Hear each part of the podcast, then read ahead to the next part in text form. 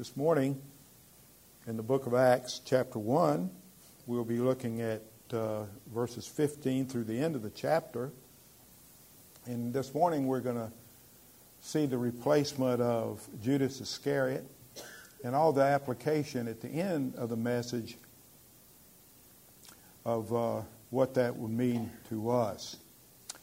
Uh, we saw last week Jesus ascending, but by no means uh, did he leave and uh, became very inactive in his people. No. We have the promise of the Holy Spirit, which will begin next week on the day of Pentecost, when the Holy Spirit comes in great power. But this week we want to deal uh, with the choosing of the vacancy of Judas Iscariot, who takes the place uh, uh, of him, of Judas, and uh, what that involved. So there's a lot here for us, I believe. There are different interpretations about some of the things, and that's fine. If you want to hold to certain things, that's, that's as long as it's not going to uh, be heresy in the sense of the fundamentals of the faith. There, there, are, there is room for uh, different interpretations along the way. And so, and I'd be glad to listen to those interpretations too, because I certainly need to learn as I go along. So let's read together verses 15 through 26 of Acts chapter 1. And in those days, that is roughly the 10 days between the ascension and Pentecost, that's my parentheses there, it's not scripture, but I'll just explain as we go. Uh, Peter stood up in the midst of the disciples.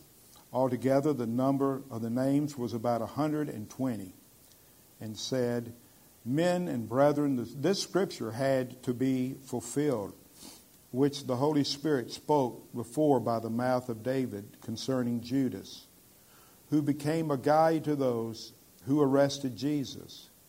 For he was numbered with us and obtained a part in this ministry. Now, this man purchased a field with the wages of iniquity and falling headlong, he burst open in the middle, and all his entrails gushed out. Quite graphic.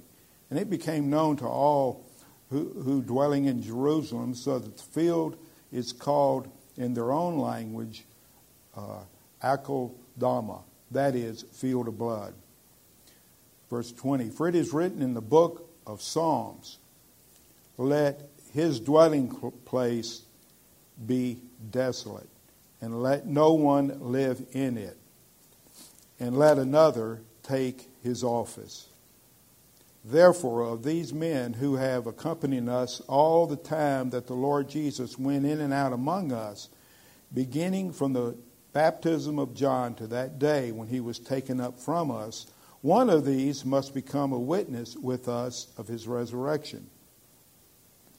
And they proposed two Joseph called Barsabas, who was surnamed Justus, and Matthias. And they prayed and said, You, O Lord, meaning Christ, you, O Lord, who know the hearts of all, show which of these two you have chosen to take part in this ministry and apostleship from which Judas by transgression fell, that he might go to his own place. And they cast their lots, and the lot fell on Matthias and he was numbered with the 11 apostles. Of course, Judas Iscariot was not a, an apostle at heart. Matter of fact, he wasn't a believer. We'll learn that this morning. And so, uh, in, in all that that involves. And so it's really a lot here. It's a sad story. As we all know, it was, a, it was something they had to deal with, and they did. But last week we learned that they were waiting in Jerusalem. They were praying, and of course, this was in obedience to Christ. They were waiting, they were praying, worshiping Him, and rejoicing uh, at the same time. And so they were not idle either. And of course, now during this waiting period, uh, we see one thing that they did uh, while waiting. And they had a business meeting. So you might call this the first business meeting after the ascension.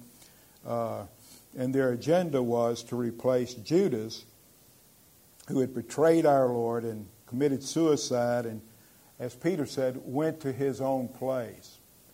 And uh, sad to say, that was uh, uh,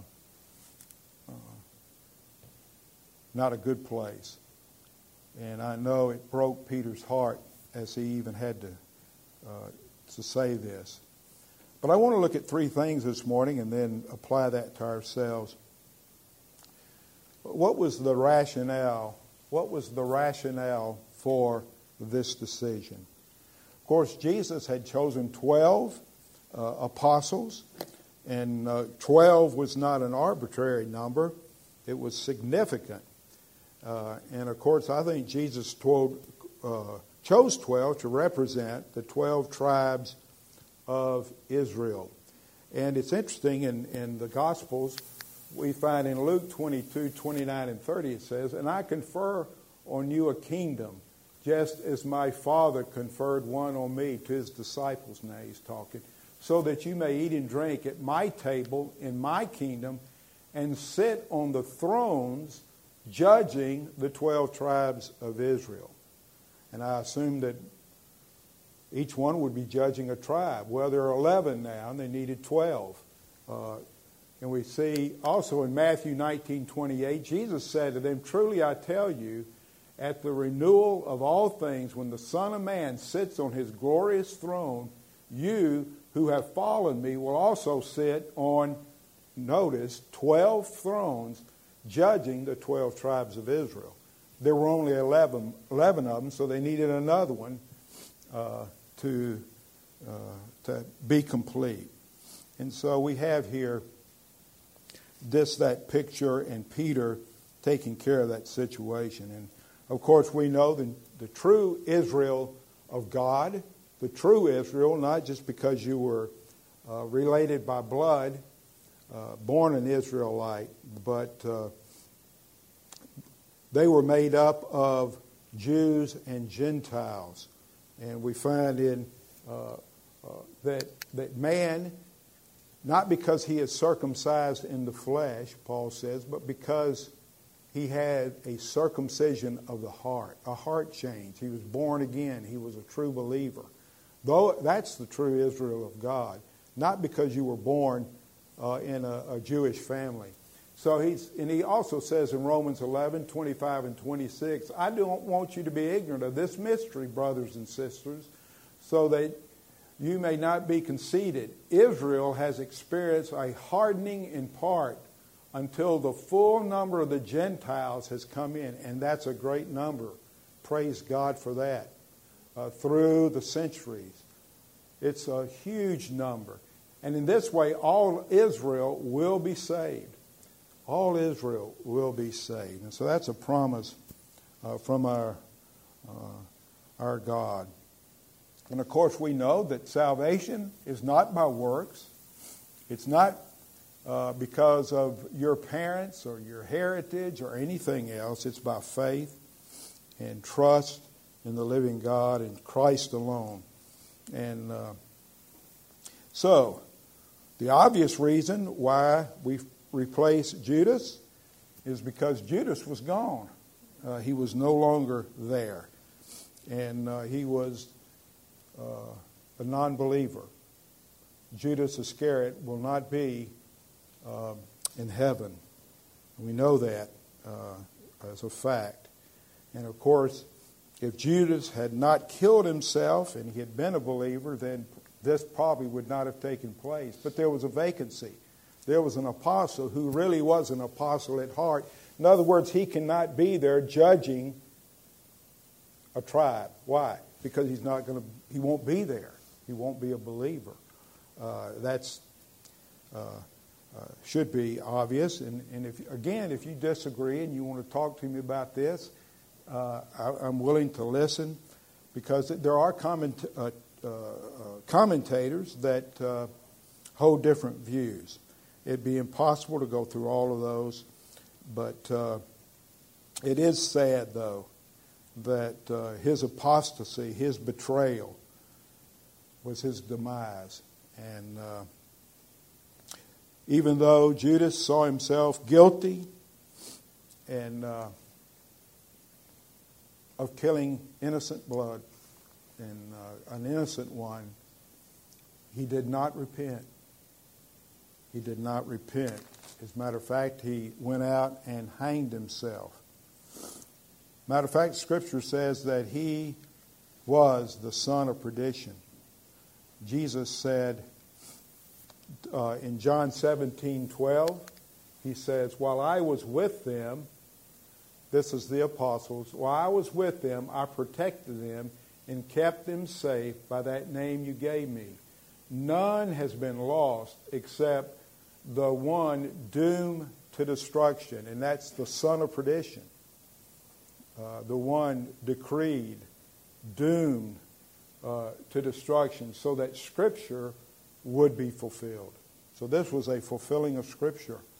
Uh, also, it's interesting that the Antichrist is also called uh, the, the son of perdition. Don't anyone deceive you in any way, for that day will not come until the rebellion occurs and the man of lawless, lawlessness is revealed, the man doomed to destruction, or the son of perdition. And uh, we'll apply that at the, at the end of the, the message. But uh, we find in, in Acts chapter 1, verses 18 and, uh, and 19, uh, we find Luke here describes uh, what happened uh, to Judas. And uh, notice they're in parentheses, which is sort of not what Peter was preaching, but this is what Luke puts in, as, as I believe. And again, there are those that would hold differently, and that's fine. But this was not part of Peter's speech. This was uh, Luke adding that, I believe. Also, we see in Matthew chapter 27, uh, speaking of Judas here, and Matthew says, when Judas, who had betrayed him, saw that Jesus was condemned, he was seized with remorse. And you would say, oh, that's, that's repentance. No. And returned, the, thir- returned the 30 pieces of silver to the chief priest and the elders. I have sinned, he said, for I have betrayed innocent blood. What is that to us? They replied. That's your responsibility. So Jesus threw the money into the temple and left. Then he went away and hanged himself. The chief priest picked up the coins and said, It is against the law to put this into the treasury, since it is blood money. In other words, blood money for, for killing uh, uh, Jesus, betraying Jesus. So they decided to use the money to buy the potter's field as a burial place for foreigners. In other words, they didn't accept the money. It was not their money. It wasn't the temple. It was Judas's money. Okay? It still belonged to Judas. And uh, that is why it has been called the field of blood to this day. Then what was spoken by Jeremiah the prophet was fulfilled. This is the prophecy that was fulfilled. They took the 30 pieces of silver, the price set on him by the people of Israel, and they used them to buy the potter's field as the Lord commended me. And uh, so we see here a fulfillment of Scripture. So, when you read those two accounts, there seems to be a contradiction. And uh, there's always somebody says, isn't there a contradiction here between what we find Luke saying and then what, uh, uh, what Matthew says? No, there is no contradiction. Remember, great men, great scholars have studied the Scriptures and they have searched the scriptures. And if there was a contradiction, they would no longer believe it. Now, I'm not saying you're trusting what they are holding to or anything like that. What I'm saying is the scriptures have been thoroughly searched. And these seeming contradictions are not contradictions at all. And people are going to ask you, though, isn't there, aren't you hear that all the time, do you not? oh, there are contradictions everywhere in the Scripture. And then you always say, show me one. Well, if you do that, you better be ready to answer, to give an answer uh, for the hope that's within you.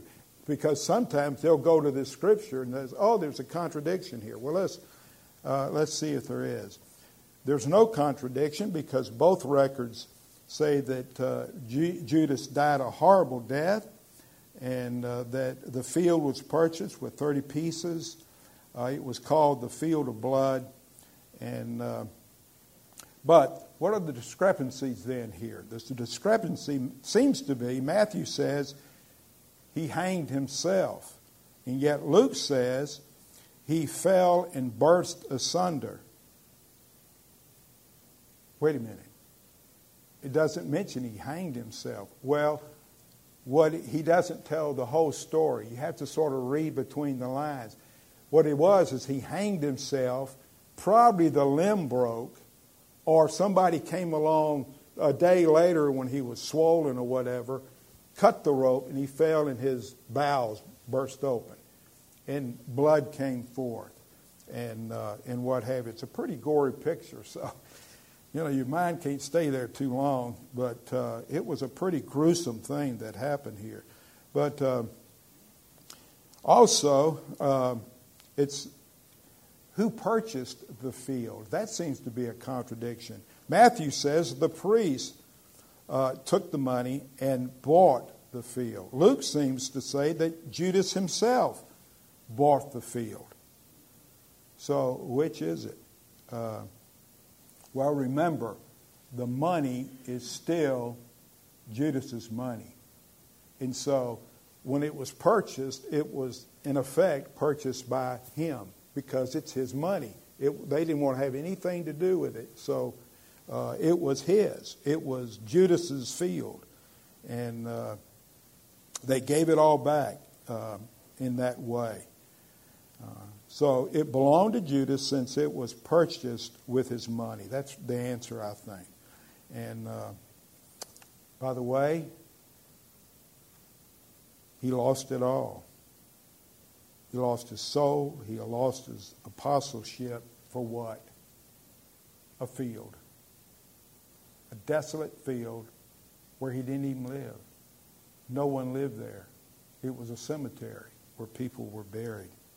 It's a sad story. I'll touch on that at, at the end as well. Uh, and the, what about the field of blood?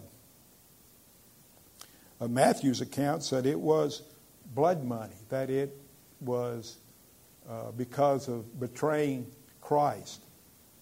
It was blood money. And then Luke's account, it was Judas's blood that was spilled. Well, what do you say to this? Both are true. Okay? Both are true. It was the field of blood. And some people said it's a field of blood because of the innocent blood betraying Christ. Others said no, it's field of blood because of the of Judas' blood. That was uh, uh, the money that was used to purchase the field. And so, so there's no contradiction. And so don't be tricked by those people who are looking for a reason not to believe. Uh, and that's all it is. But both are true. The remarkable thing, though, is that Matthew points out it was already recorded in prophecy by Jeremiah. Now, that's an amazing thing. Dwell on that. We have the scriptures that have been fulfilled, written by Jeremiah. That's amazing when you think about uh, the fulfillment of Scripture. Second thing this morning, though, what gave them the right to make this decision about Matthias in choosing an apostle? And some teach, like uh, G. Campbell Morgan and some others, but him in particular, say that Peter made a mistake in fulfilling this vacancy. Uh, he should have waited because the choice of Paul uh, uh, was made by Christ later on. And, uh, and the reason for that is Matthias is never mentioned again. Well, Thomas is never mentioned again, and others are not mentioned again. So that's really not an excuse. And plus, when you read this, Luke, who is writing this, who was a fan of Paul, loved Paul, if that had been a mistake, don't you think he would have said that? I really do. I don't think you could have overlooked that. It would have all been cleared up. But no, uh, Luke doesn't say it was a mistake. He doesn't say that at all. It's, I think three things that give us uh, give this warrant, or that we can say this is correct. What they did was correct. There's scriptural warrant for that, and uh, there's scriptural warrant for what they did. And that is fulfilling Scripture, as we'll see in a minute. But remember, as we saw last week, in Luke 24, verse 45, it says, Then he opened their minds, this is Christ, so they, they could understand the Scriptures. So their minds had already been opened up. And so what they were doing is going back and saying, wow, here's a scripture that teaches that his office is to be filled, and so they were fulfilling scripture. And I think it's pretty clear when we understand uh, in that way. But Peter quotes Psalm 69 and Psalm 109. Uh, and uh, speaking of Judas as uh, fulfilling these scriptures. Did you, did you see that when we uh, when we read that, it says, let, uh, let his dwelling place be de- desolate. That's speaking of Judas. In other words, it became a cemetery. It became a cemetery where no one lived. It was desolate. There were bodies there, but uh, no one living there.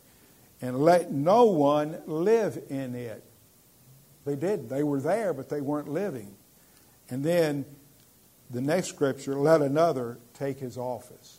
And so he was to be replaced. And so they were fulfilling scripture by what they were doing. And so if you want to hold to the other, that's fine. Uh, that's really not uh, that important in, in my understanding. Uh, and then we, um, they also exercised, I believe, sound principles of wisdom, of common sense. Um, they choose men who were not novices. They chose men who had uh, met the requirements of being an apostle, from John the Baptist, as we read, uh, until the risen Lord. And that's why there are no apostles today in this sense, because there's no one around here that saw the risen Lord. Now, Paul did, of course, when Christ appeared to him as a risen Lord. But uh, if you want to say, well, they're apostles today, I would say, well, apostle is a messenger. Yeah, there are messengers today, and if you want to call them apostles, have at it.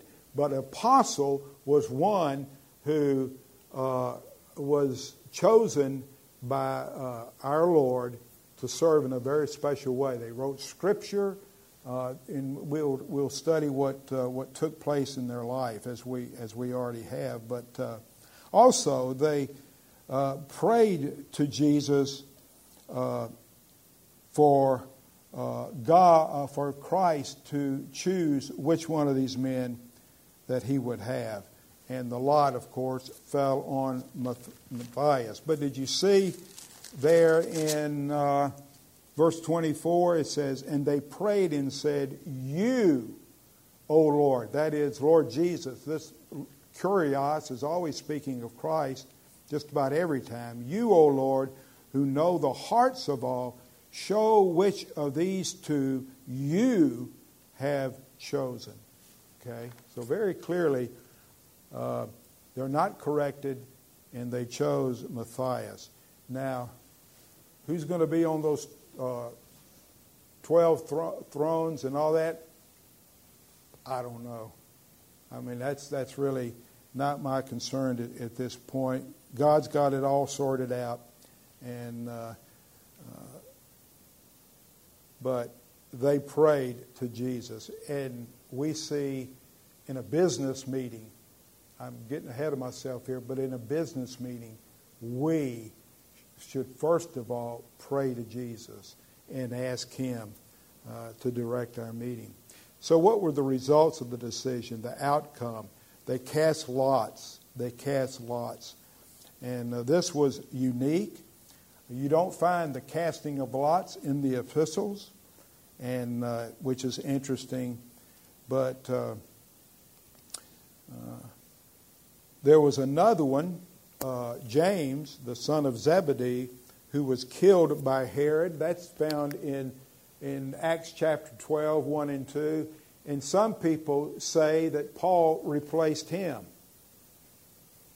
again. But it says it was about this time that King Herod arrested some who belonged to the church, uh, intending to persecute them. He had James, the brother of John, put to death with the sword. And so, did Paul take his place? I don't know. And I'm not really sure it's that important uh, to know that. But uh, being as it may, uh, John Stott has a real good way of summing everything up to this, to this point.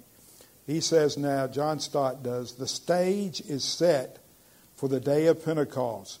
The apostles have received Christ's commission and seen his ascension. Uh, the apostolic team is now complete again ready to be his chosen witnesses. Only one thing is missing the Spirit has not yet come. Though the place left vacant by Judas has been filled, the place left vacant by Jesus has not been filled by the Spirit. Interesting thought, interesting way he puts that. And so, what is application for us today? Decision making should be scriptural, should be spiritual. Uh, uh, we see that there needs to be uh, prayer and wisdom. Uh, Peter was not a dictator in this situation. He looked, or I should say, they looked to Christ. Um, someone said, some people, this is interesting, some people, and I think it's true, and I've seen it in churches, some people in churches wear wings to church and horns to business meetings. And I, have seen that. And get ugly, ugly. And uh, it ought not to be. Because remember, with God, uh, everything's important to Him not only the time that we come and worship Him, but the time that we uh, run His business. And so remember that when we come together. Also, secondly, there are those like Judas who are physically in church but not real believers. They're physically here, but they're not really believers. Remember, being in a garage does not make you a car. Being in church does not make you a Christian. Remember, and this is a solemn warning to all of us Matthew chapter 7, 21 and 23. Jesus says this, and you know what? Judas probably said, Lord, to, to Jesus. He was his Lord. They called him Lord and Master. Not everyone who says to me, Lord, Lord, will enter the kingdom of heaven, but only the one who does the will of my Father who is in heaven. Certainly Judas did that, did not that. Many will say to me on that day, Lord, Lord, did we not prophesy in your name? And in your name drive out demons, and in your name perform many miracles? Judas may have even performed miracles. I don't know. Then I will tell them plainly, I never knew you. Never knew you. It's not that I knew you and then you were lost. No, I never knew you. Away from me, you evildoers. Pretty stern warning, isn't it? Just because you come to church does not make you a believer. Have you accepted Christ? Is He your Lord this morning? Are you worshiping and serving and living for Him, doing His will. That's the important thing. Also, thirdly, there is uh, the, uh, those in leadership can fall and cause a terrible scandal. Uh, deacons, elders, pastors are not exempt from Satan's attack. Uh, and really, here I'm preaching to myself. Uh, it's a solemn warning. Judas Iscariot is. Believe me, Satan attacks those in leadership, and I just pray that you will be praying for me and all the elders and, and leaders in this church every day as we come to your mind. And uh, he attacks those in leadership. Fourthly, only those uh, who have proven to be faithful men should be given leadership positions in the church. And uh, Uh, we find in Timothy, and we we went through Timothy and so it says here in 2 Timothy 2 1 and 2, You then, my son, be strong in the grace that is in Christ Jesus. And the things you have heard me say in the presence of many witnesses, entrust to reliable, or the other word is faithful, and I like that better, faithful people who will also be qualified to teach others. They need to be faithful, faithful, stable, uh, people. And also 1 Timothy 3 1 through 6. Here is a trustworthy saying Whoever aspires to be an overseer desires a noble task. Now, the overseer is to be above reproach, faithful to his wife, temperate, self controlled, respectable, hospitable, able to teach, not given to drunkenness, not violent but gentle, not quarrelsome, not a lover of money he must manage his own family well and see his children obey him. He, he must do so in a manner worthy of full respect. If anyone does not know how to manage his own family, how can he take care of God's church? He must not be a recent convert, a novice, or he may become conceited and fall under the same judgments as the devil. And so, it's important it's important that leaders in church uh, have the right qualifications, that they are faithful. They're faithful. How do you pick out leaders in a church? Men who are already faithful in little things. You know what? If you're faithful in little things, what does the scripture say? Well, what does Matthew 25, 22, and 23 say? this is the, the parable about the, the man with two bags of gold also came. Master, he said, you entrusted me with two bags of gold. See, I have gained two more. His master replied, Well done, good and what? Faithful. Faithful. God wants us to be faithful. You have been faithful with a few things. I will put you in charge of many things. Come and share your master's happiness. So we see, uh, fifthly, God is sovereign even over the sinful actions of men. God is sovereign even over the sinful actions of men. But man is still responsible for those actions. Yes, God decreed Judas would fall before the foundation of the world.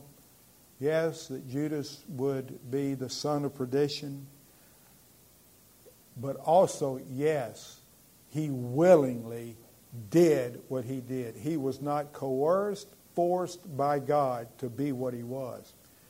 This was coming from Judas himself, and he was responsible. Peter says in verse 16, it was necessary. Scripture must be fulfilled. And so in Scripture, you have both the sovereignty of God and the responsibility of man. Both are there and both have to be believed. Uh, both are true. I hope you've come to grips with that. It's something we all wrestle with at times, uh, but both are true. And then, sixthly, a remembrance uh, of our own sins, of our own falling short, should temper how we speak of the sins of others. I think it's ironical that, that Peter here is the spokesman. Peter is the one who denied Christ. He denied Christ. And yet he is the one who is speaking of Judas' sin. But you notice Peter is not slamming Judas. Peter was a fiery, fiery, I mean, he was bold and he spoke. And if you read 2 Peter, you'll see that. But here, he is gentle in what he has to say. I think it's because Peter realized the grace of God in his own life. If not but for the grace of God, Peter would have gone the same way. And he gives praise and glory to God, remembering how rotten, how rotten Peter himself was. Yeah, Judas was did badly. And Judas betrayed, betrayed Christ, and yet Peter himself denied Christ. And even says, instead of so, saying he burned in hell forever and ever and he deserved it and what a rotten guy he really was, he says, and he went to his own place. So I think we see here uh, the tenderness of Peter. Yeah, bold, but tender. Uh, not using harsh words like he could have. Uh, also, and then lastly, no earthly gain can compensate for the loss of one's soul. And this is the emphasis this morning. No earthly gain can compensate for the loss of your own soul. What did Judas gain? What did Judas gain? A field he never lived in. There was no bargain. He gave up his soul for a field.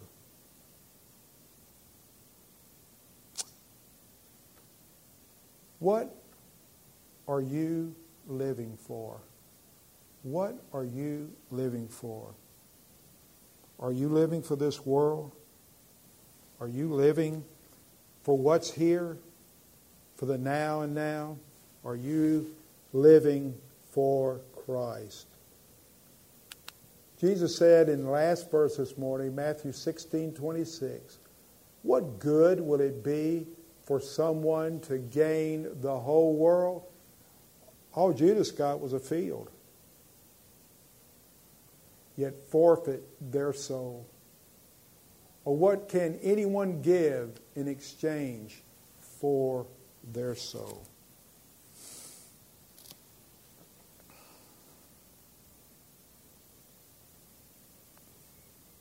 Let me ask you this morning if you're an unbeliever, what's keeping you from Christ? What is keeping you from Christ? Is there an idol in your life that you're holding on to? Something that you're treasuring? Something that you consider most valuable and you're not going to let it go? Or you're going to cling to Christ and let all of it go? Think of that in your own life. What is there in your life that's more important than your own soul? Have you come to Christ? Have you, have you trusted Him? Have you cast all your care?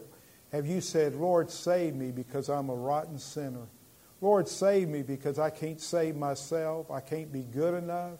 I can't do enough. Save me, Lord. I'm a wretched, miserable sinner who is lost without you.